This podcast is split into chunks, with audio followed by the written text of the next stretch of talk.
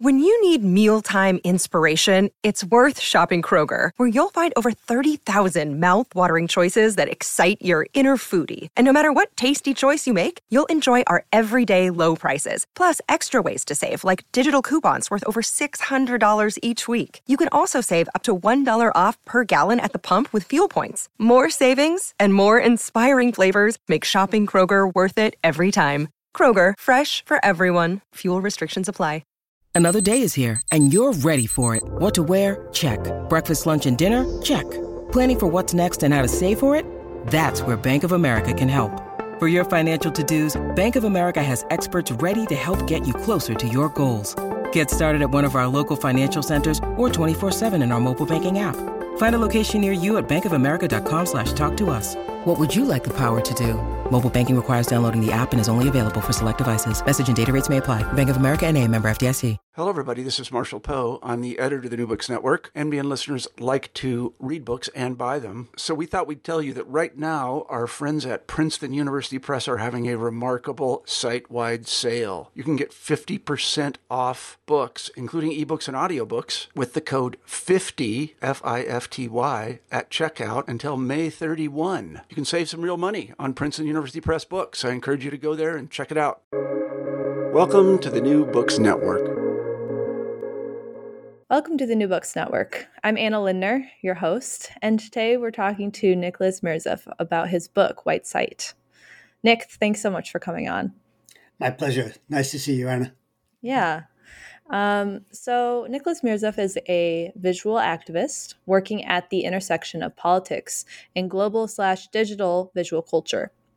His works include The Appearance of Black Lives Matter, How to See the World, the Right to Look, A Counter Vi- History of Visuality, which won the Anne Friedberg Award for Innovative Scholarship from the Society of Cinema and Media Studies in 2013, and of course, White Sight, which was just published and we're going to be talking about today. He's considered one of the founders of the academic discipline of visual culture, evident in his books such as An Introduction to Visual Culture and The Visual Culture Reader. All right. So, um, I actually had the immense pleasure of taking one of Nick's decolonizing media courses uh, at New York University when I was a very beginning master's student back in 2017. Um, so as soon as I saw this book, I knew I had to talk to you about it because um, that class was really my crash course in any type of decolonial thought. I hadn't really been exposed before, and now shapes my work. Because um, I look at whiteness in the context of colonialism and slavery um, in the Caribbean.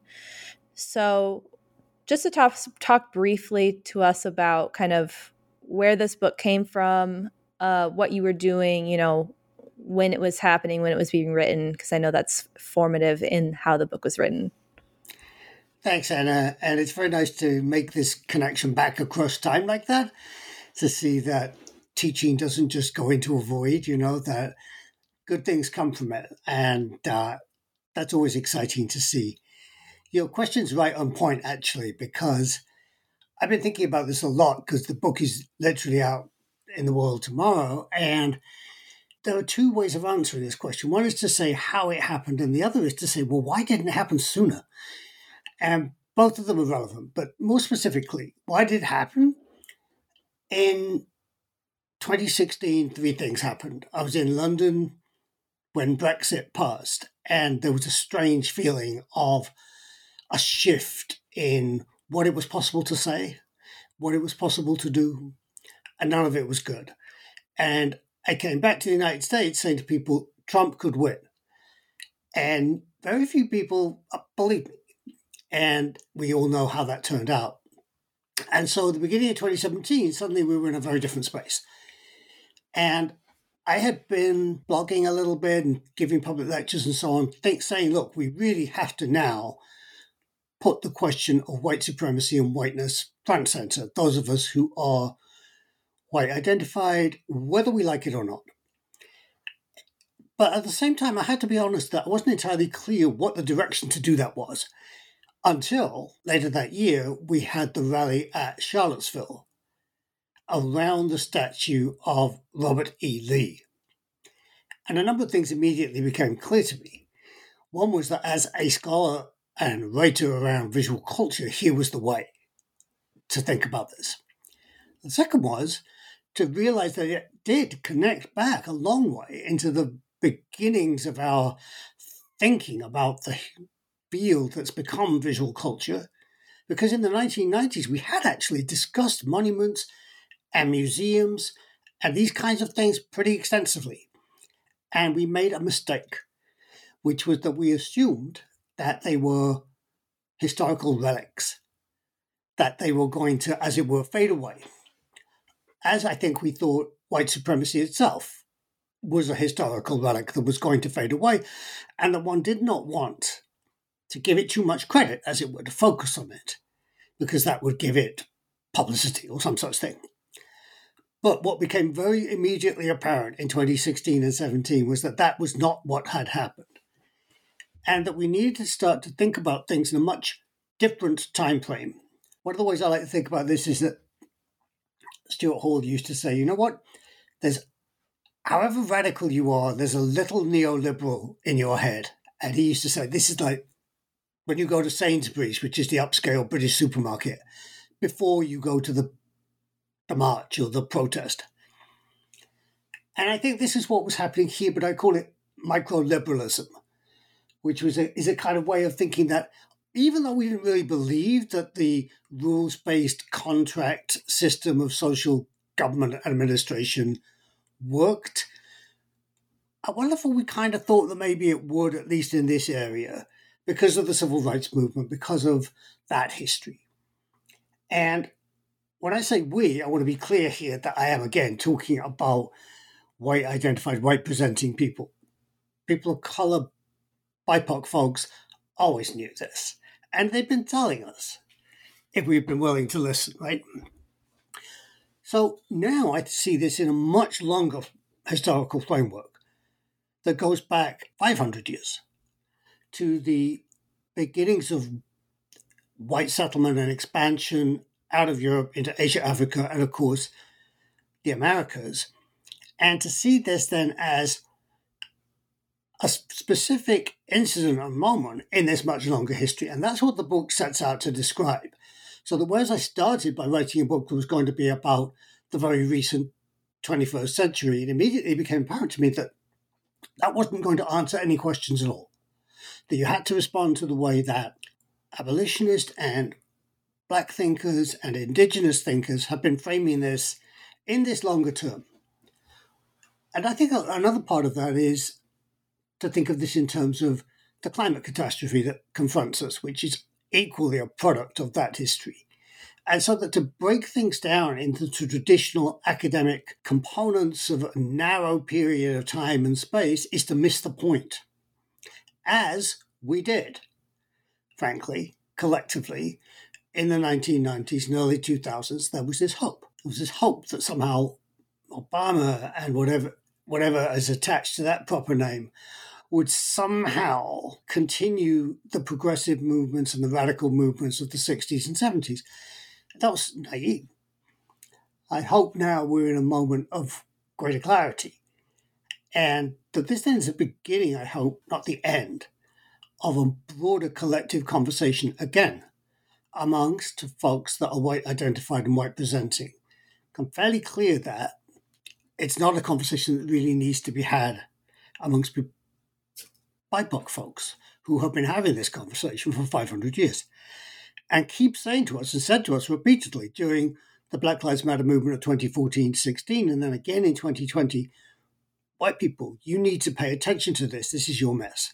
And so, all I would say about this book is that it is my attempt to respond to that call and to be a participant in that movement and to hopefully begin some conversations and critiques of this legacy that we've encountered and inherited. Yeah, thank you so much for summarizing that because those moments in 2016, 2017, I felt that same shift.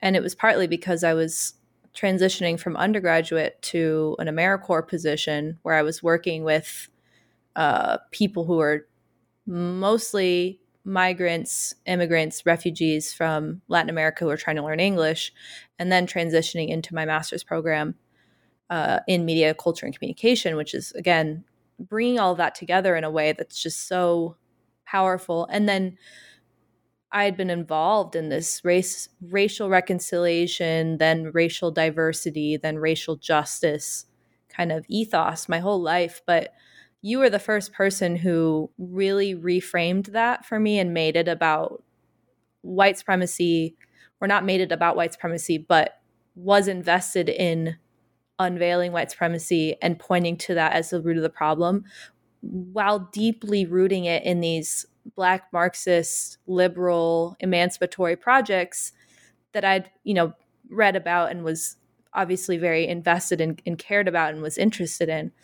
And i just no one had ever put it all together that way and i just think the way that you're doing that is so powerful and so necessary and that precipitated a shift for me in my work and i started looking at critical whiteness studies in 2017 um, and now i'm doing that work too where it's the kind of the mutually constitutive nature of race racialization as a dynamic and socially constructed process in terms of whiteness and blackness and latinidad kind of mutually cons- con- constituting each other um, and then the other part of who you were as an instructor and a person when I met you in 2017 was also this very strong decolonial um, activist side that was very embodied and rather than kind of this uh, obviously ivory tower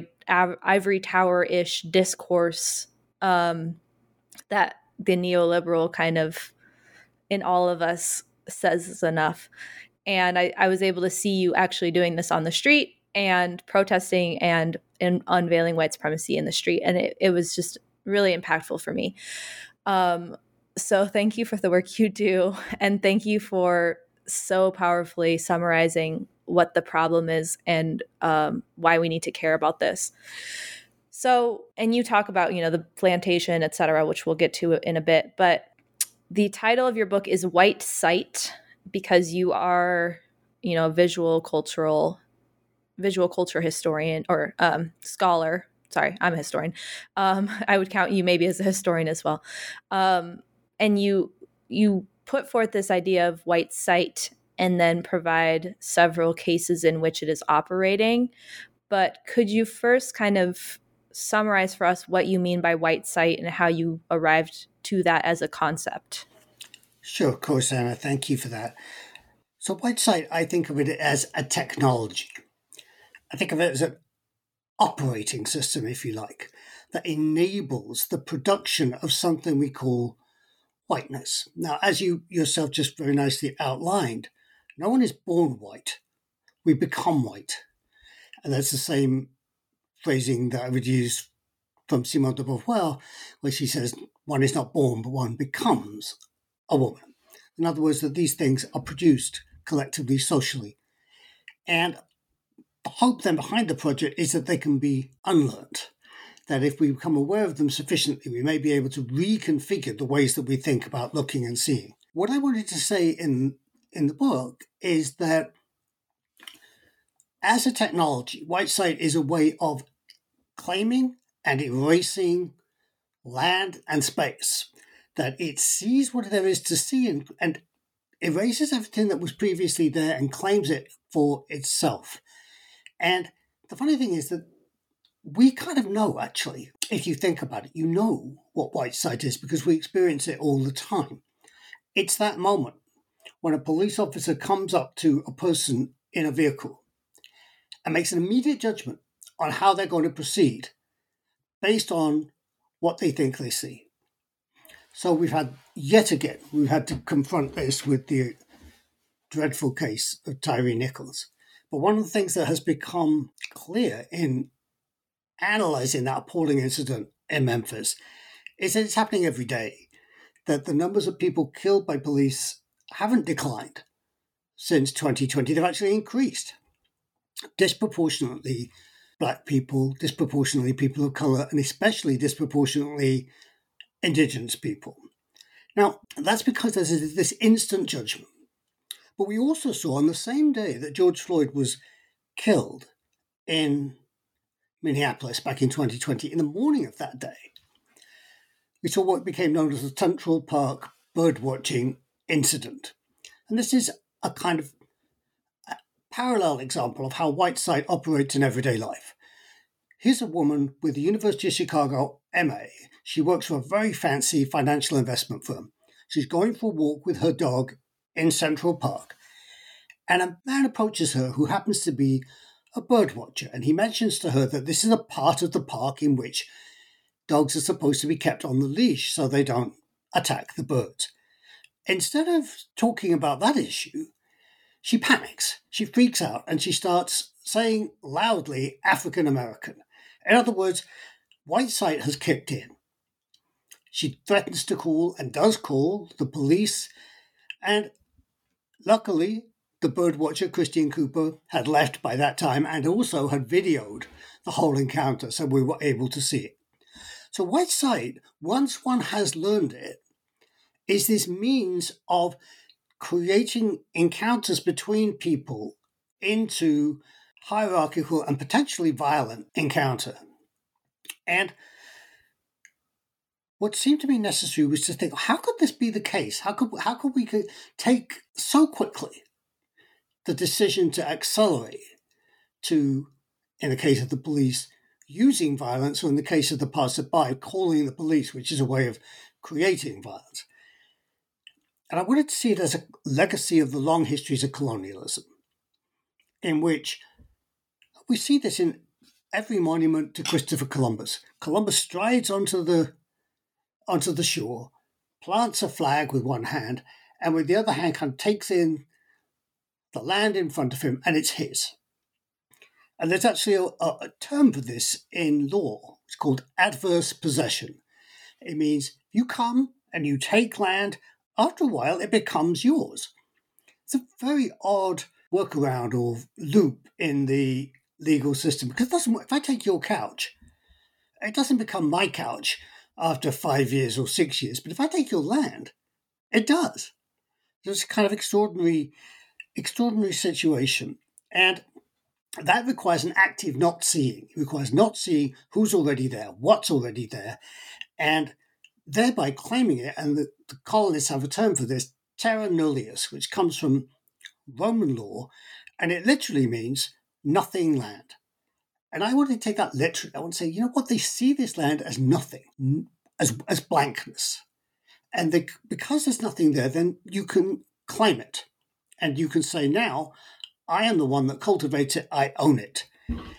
That, that practice has become so secondhand, so, so common, so casual over this half millennium that you actually have to kind of call attention to it and say, what do we think is actually happening in this moment?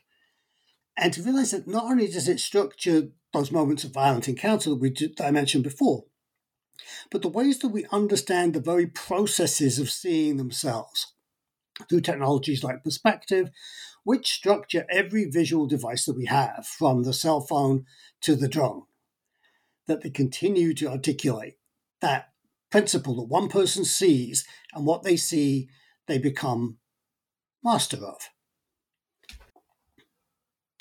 Yeah, and that claiming of the land, um, the land of blankness, eventually becomes, you know, colonization, uh, even deforestation, so that the white colonial can see the indigenous and African people that they are um, controlling, who they are surveilling, ultimately.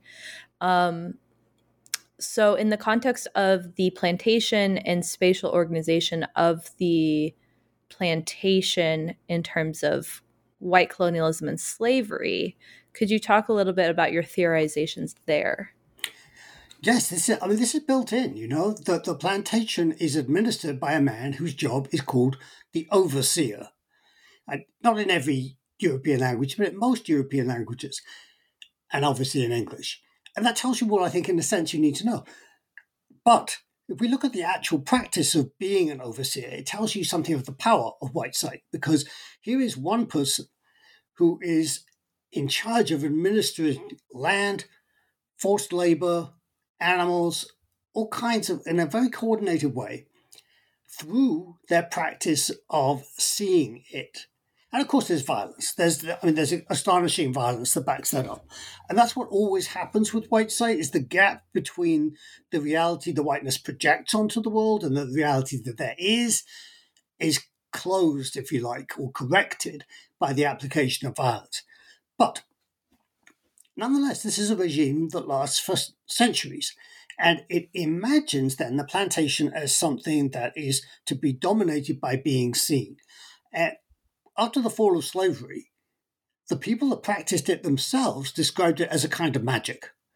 They, they couldn't quite believe themselves that they'd been able to pull this off for so long.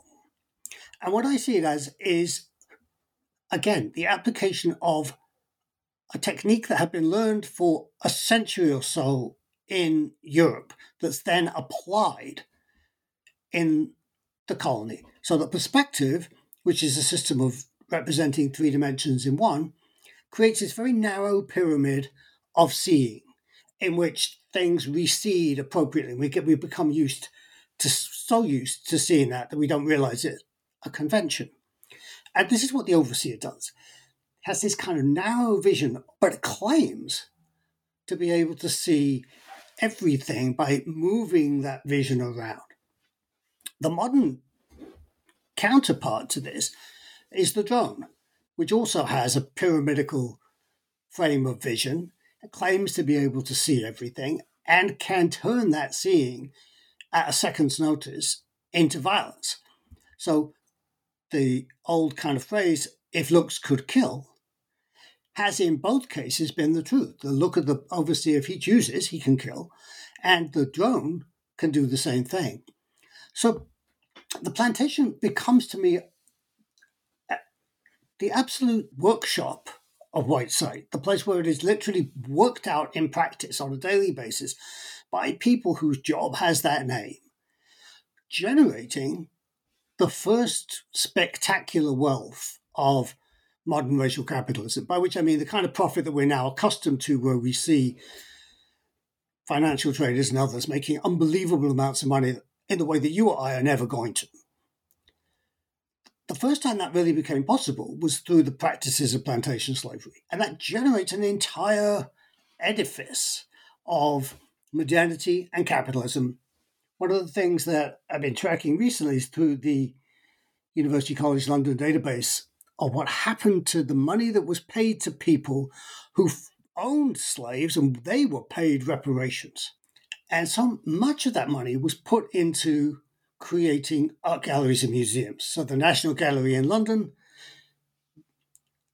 its founder was someone who got compensation for so-called for having owned human property. The Tate, again, the Tate family was sugar a sugar family and had generated much of their wealth through slavery. Individual paintings were purchased with the money generated by these reparations payments for white slave owners. And suddenly you begin to see this is uh, beginnings from which an entire edifice of racial capitalism has grown. Yeah, I think about that a lot. Um, the existence of the term cash crop is, in some ways, kind of the epitome of of Marxist thinking about, well, if it's applied to the plantation and with a racialized lens. The fact that enslaved people were forced to work for the ultimate alienation of alienated labor, which was surplus value that literally was just being turned into cash for the overseers. It wasn't even used to sustain people um, in terms of feeding them or clothing them, et cetera. It was literally a cash crop. And um, thinking about it through that lens has been um, taking a lot of my attention recently. And what was buttressing slavery and what was supporting the ability to and the justification of enslavement was this kind of racial pseudoscience that was happening um, at that time, and you you focus on kind of the the aspects of the manifestations in art, uh, European art, or art developed by white identified people, um, and then the visuality of what they were trying to when they were trying to typologize these racial groups. Um, so, could you talk about that a little bit as well? Of course. Um, I mean, I think racializing, which is the term I use in the book, to mean that race is never found, it's always made. And it is made on the plantation. It's made in by the practices of plantation slavery through so-called slave law is where the categories of white and black become materially distinct ways to live. But at the same time and in the same frame, resistance is always being produced. That there's no moment of enslavement where there was not resistance, whether it's in Africa on the slave ship and certainly on the plantation. By the late 18th century, as you know, of course, that resistance built into active revolution. And on the island of Haiti, this is the first successful revolution of the enslaved against the slave owner and the colonizer, which continues to haunt the Americas to the to this day, the spectre of Haiti, as it was called in the 19th century, and for which Haiti has not, not ceased to be punished since 1791. Almost as soon as the Haitian Revolution happened, the general understanding of whiteness as in some way related to the classically inspired statue becomes very specific. And instead, whiteness becomes identified directly with a specific statue, that of the Apollo Belvedere. This is a sculpture that we know as a second century of the Common Era Roman copy of a Greek original that's now in the Vatican and was rediscovered during the Renaissance. And it is white, but it's white by accident. In the ancient period, it would have been very brightly colored. And we're seeing now scholars recreate some of those bright colors. If you happen to be in New York, there's a little exhibition of those in the Metropolitan Museum. And they're very striking to see, even, even though I've known this for many years. When you actually see it, they're very gaudy, actually. They're almost garish, not in themselves, but to eyes trained by the idea of whiteness and white marble and white columns, none of which are ever decorated all of which is, is a fantasy, a myth, a, a pure accident that the paint had worn off by the time the Renaissance came along and started thinking about it.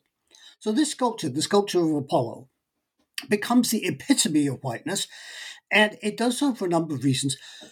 One is that Apollo is the god of the sun. Uh, he is uh, this epitome of male beauty. There's always a kind of homoerotic aspect to whiteness that's always disavowed and always there. And the other is this way in which no individual white person can ever epitomize what it is to be white, because historically there has been no such separation. That people have had children with each other regardless of so called ethnicity and background for, for, for the longest time. And even the theorists of white supremacy knew this, so that there was no individual white person that they could rely on to be the perfect type of whiteness. Now, when I used to teach this in the 1990s, I almost made fun of it. I would say, well, this is kind of laughable that there's no actual white person who can be properly white.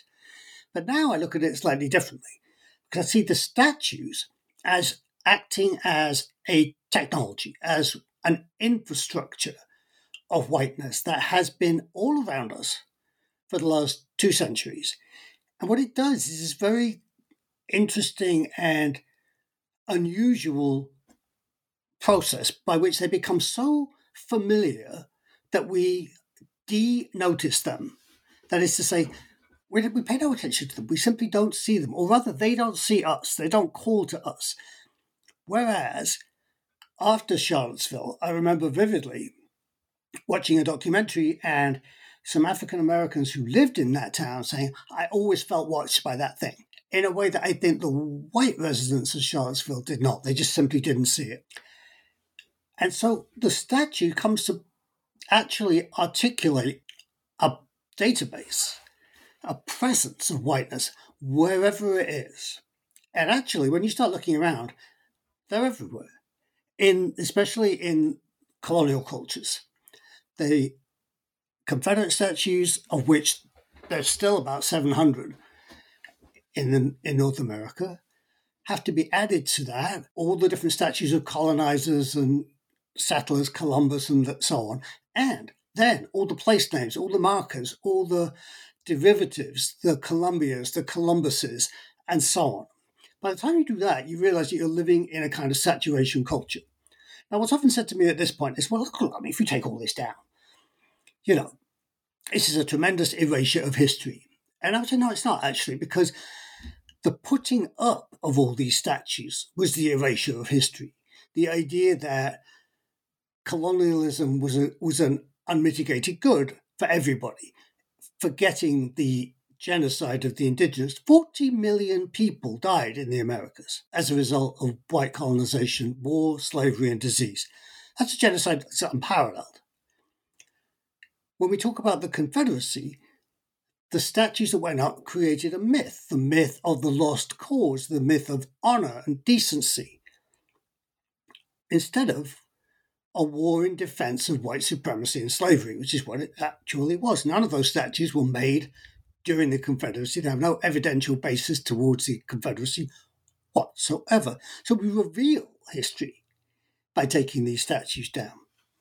And we discovered something else too, which is that they work as a distributed network like the internet, by which I mean that each statue itself disseminates white supremacy in its own area, and you have to take them all down to get rid of them all. Now, again, people will say to me, well, this is a very extreme position, isn't it? But I would what I would say is look back to what we actually did at the end of the Second World War as the Allies. The Allies went into Germany and removed everything. If you look at their executive order to get rid of not just statues, but memorabilia, anything they said, that would tend to continue or to perpetuate either Nazism or the German military tradition. So if you replace those two terms with white supremacy or the Confederacy, you would then think, see that we would have to undergo much more thoroughgoing removal than we currently have. And we know why we have to do it because we already did it.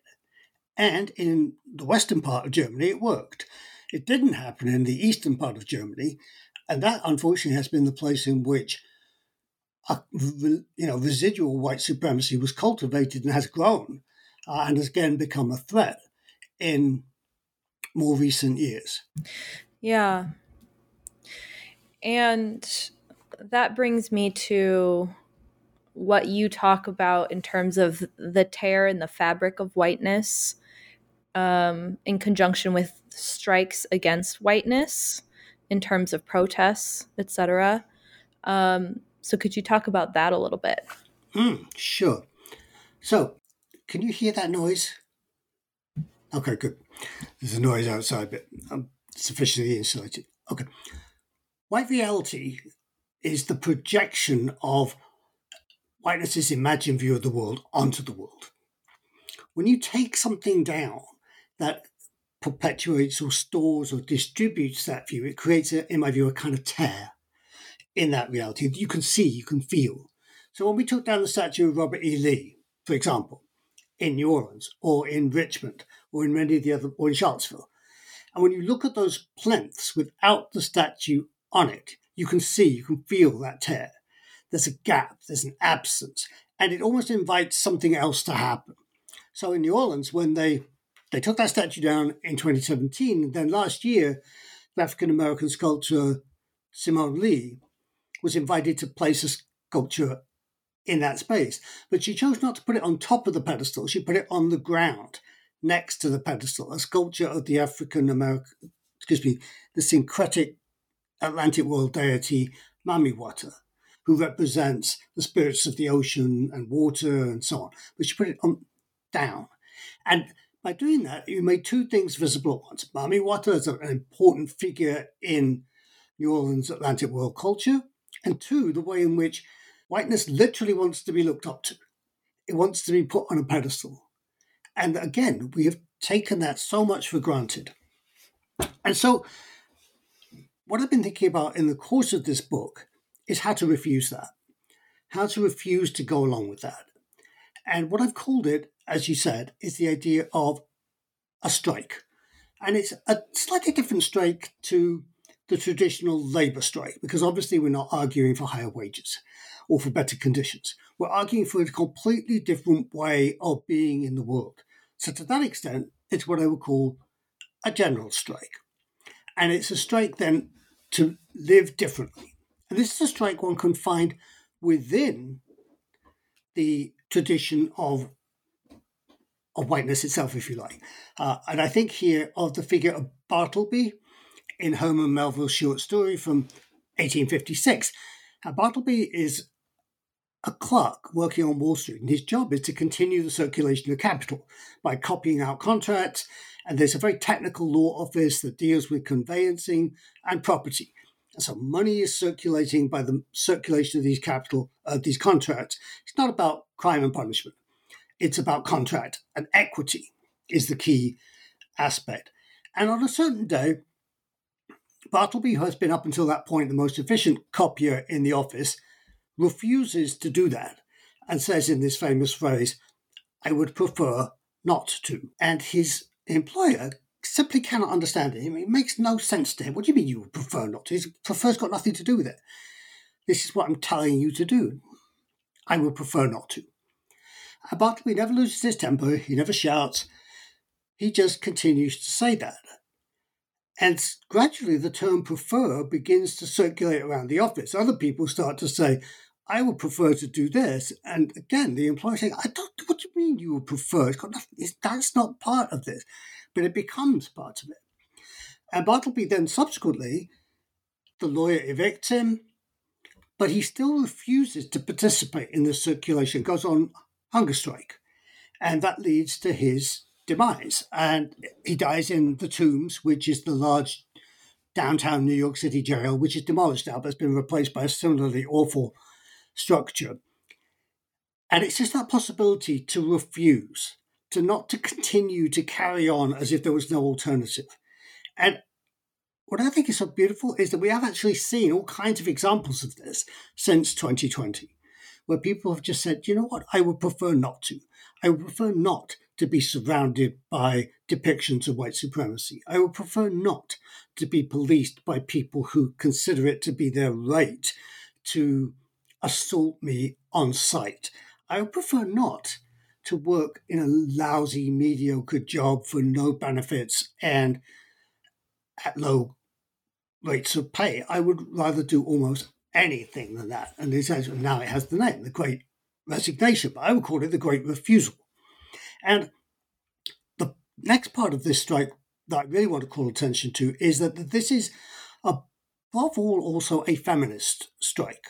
It's always been a feminist strike, and it's a strike to say that there is the boundaries of work and labour are not just the workplace, that you need to de invisibilize the labour that goes on in the home, the labour of caregiving, whether it be formal or informal. And again, this is something we learned powerfully in 2020 that those who we briefly called essential are people who care, who people who make the continuation of care possible, whether it's direct care, healthcare, elder care, or child care, or any of the other multiple forms of care that are performed across our society for often some of the lowest wage rates, but are, as we know, inherently essential.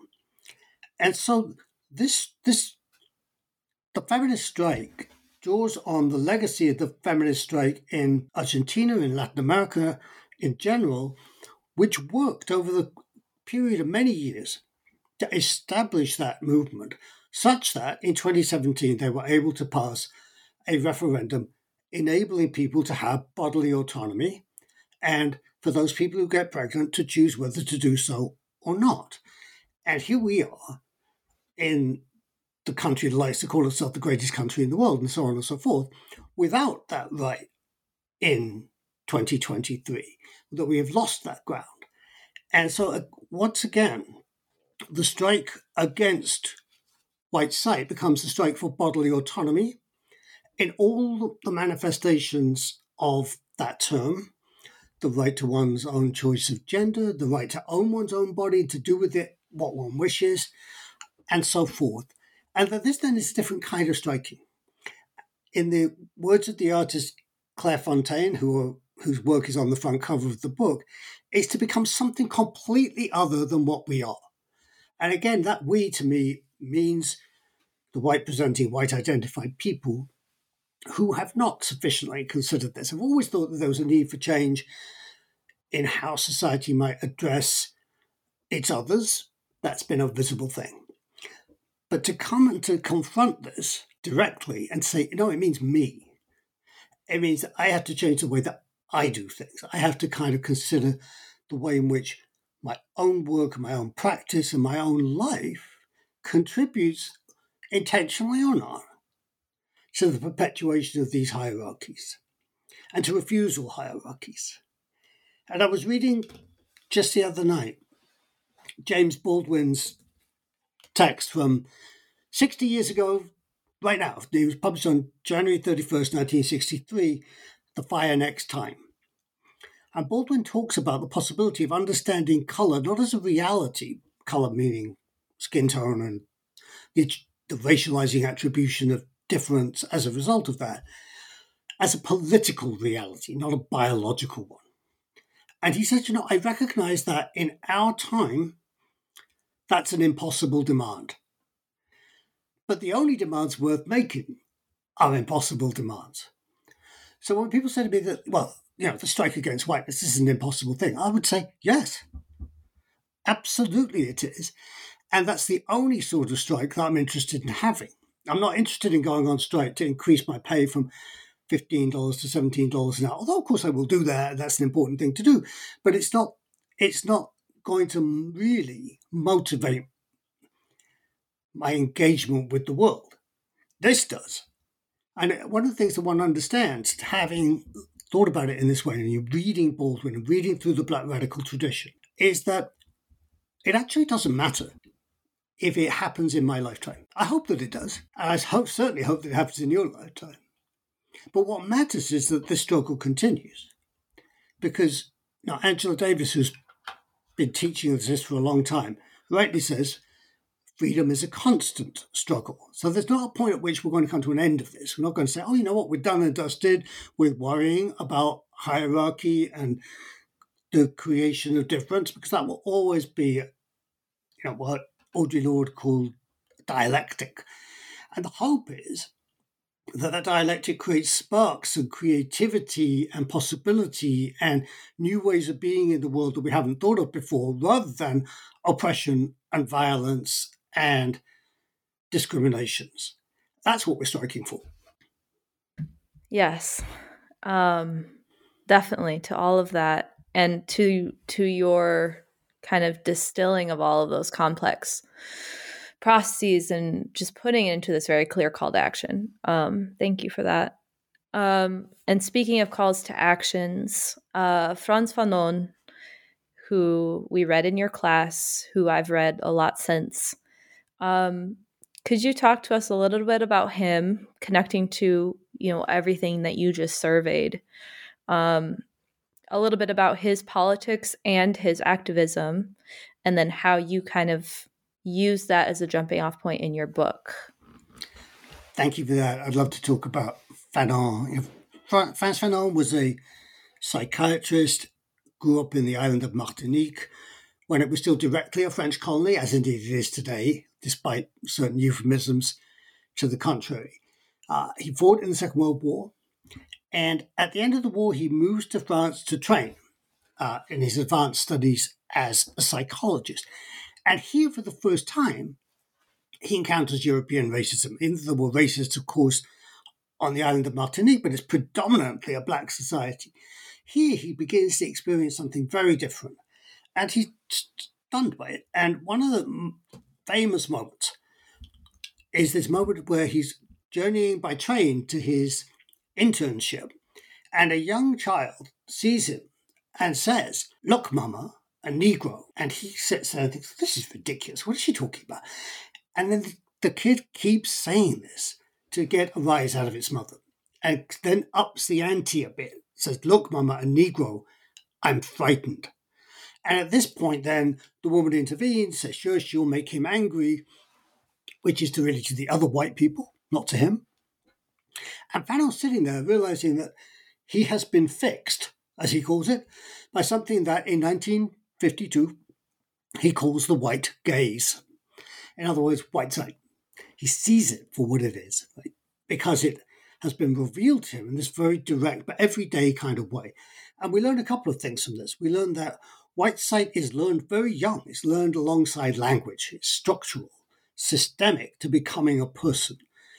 And as a parent, I saw this even in the 2000s, raising my child and started seeing out the corner of my eye what was actually going on on Cartoon Channel and places like that, where Africans were placing missionary figures into so pots to to eat them as if they were cannibals and so on and so forth. So that this has not ended, this moment, right? And Fanon to me became an extremely important person to think with for a couple of reasons. And to speak simply personally, because I think that's part of feminist politics, what Fanon understood and understands is the ways in which people of African descent and Jews are seen is essentially the same. I'm Jewish um, or Jewish descent. And he says this very directly in, in, in Black Skin, White Mask. He says, pay attention when someone speaks about a Jewish person because they're talking about you, meaning a person of African descent. And then he participates amazingly in the Algerian Revolution and sees firsthand what's happening in the decolonial revolutions of the post war period, the astonishing violence that was used by the French colonizers to attempt to keep hold of Algeria and the stakes that were being played for. One of the most remarkable insights that Fanon had was that he saw that colonialism was a world of statues. He used that phrase in 1961. Uh, and again, in decolonial context, nothing is ever a metaphor. He meant that literally. He meant, and the Algerians understood that. They went and, on the first day that Algeria was an independent country, went around removing the statues that French colonizers had put all over Algiers, the capital city uh, of that country. In between times, Fanon had been a participant at the first writing, uh, excuse me, the first conference of African writers and artists that was held uh, in Paris in 1956. And he was one of the first people to use the expression way of seeing at that conference. A way of, we now think of the language of ways of seeing as coming from the British art critic John Berger, who published a book of that title famously in 1972. But it's actually, it comes out of the moment of decolonizing. Fanon uses it, and in the audience when he made that speech was the Barbadian poet and writer George Lamming, who later himself went on to write a book called The Pleasures of Exile about being a Barbadian writer in London, what that was like, in which there's a whole chapter called Way of Seeing, which is about the Fanon, Fanonian, if you like, experience of being seen by an overwhelmingly white society as black and what the possibilities of negotiating one's existence in that circumstance were. For, for Lamming, the way of seeing is not just the encounter between the white and the black person, though, it's the way that he sees how other non white people are seen, and that helps him to understand how he is seen. Because, as Fanon says, when you're fixed by the white gaze, you're just so overwhelmed by it that you don't have time to notice.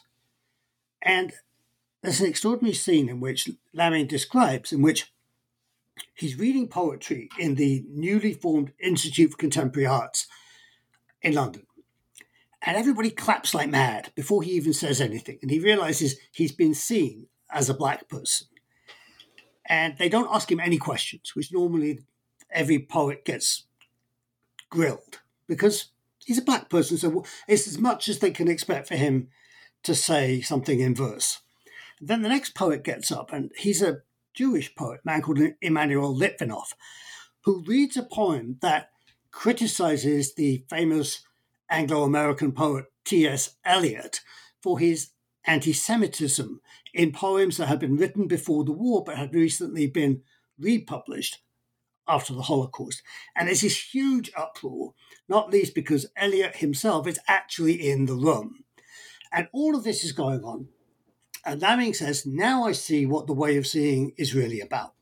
I see them seeing him, and I see them seeing each other as great men, as heroes, as people capable of properly seeing the world. And he's watching all this going on, and he's saying, This is like Notting Hill, by which he means the racializing violence that took place in the London district of Notting Hill, actually several years later, but before he wrote the book. In other words, that high culture is violence. It's every bit as violent as beating somebody up in the street. What's happening to Litvinoff and what happened to him. That it's about maintaining hierarchy, about maintaining distance, and maintaining separation. And so, what's interesting to me about thinking with Lamming and Fanon at this juncture is to realize two things. One is that when I was your sort of age and a younger person, we were really not allowed to read Fanon. He was considered too violent, too extreme. And it was only in 1996 that there was a conference in London on black skin, white masks, where he began to be recuperated. But even then, it's yes, black skin, white masks, yes, but Wretched of the Earth, the revolutionary handbook, not so much. And in recent years, we've seen the Rhodes Must Fall group in South Africa who took down the statue of Cecil John Rhodes. You speak to those activists, they'll say, We used Fanon as a handbook, not as a sort of theoretical text that's kind of interesting. It told them what to do. Reading that idea about colonialism being a world of statues meant this statue, this one here, that has to come down. And we've seen the black radical tradition make us rethink our understanding of Fanon, not to set aside the criticisms that we have sometimes of his politics around gender, sometimes of his politics around sexuality, of course not, but to say, how do we think with this work? How do we learn with this work so that we understand that the work of decolonizing has barely begun, let alone been finished, and that we need to then think not just about ending white colonial rule overseas, but to think of white colonial rule where we are. So I'm speaking to you from the unceded lands of the Lenni Lenape people, Lenapehoking, as it was not. And the Lenape were driven out from this area early in European settlement. But there are three federally recognized tribes that identify as Lenape who are currently in Delaware and in Wisconsin and in New Jersey. That legacy continues. How do we address that?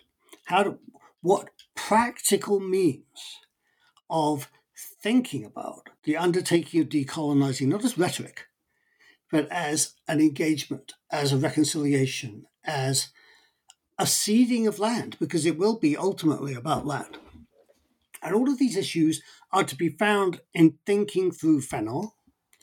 And he talks about in Wretched of the Earth how it will be from the most marginal sectors of society that a new way of understanding will come because they have the least investment in the society as it is. Now, he, call, he uses an old Marxist word, lumpenproletariat, to mean those people but I don't think it, you don't want to get too lost into the kind of law Marxist complexities of, of, of class theory.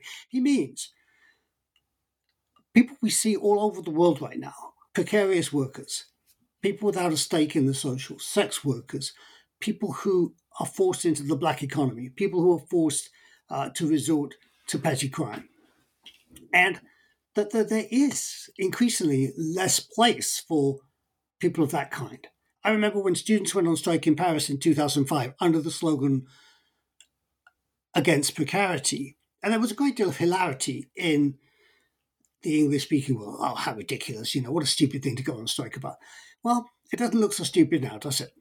Uh, we all know, I think, uh, where almost any level of society below that tiny fraction of immensely wealthy people, what it means to experience precarity. The Financial Times the other day described Britain and the United States as poor countries with a small fraction of incredibly wealthy people. And that jives with my experience. And that's what that's what we that's where we can learn from Fanon.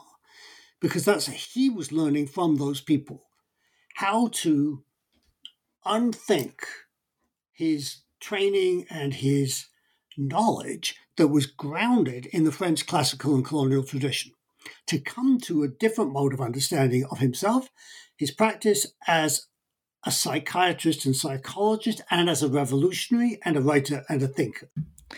Yeah. Um, thanks for summarizing that. And um, just briefly before we sign off, um, current projects that you're working on, what's what's percolating currently? so when whenever you finish a book, you have a certain responsibility to it, you know.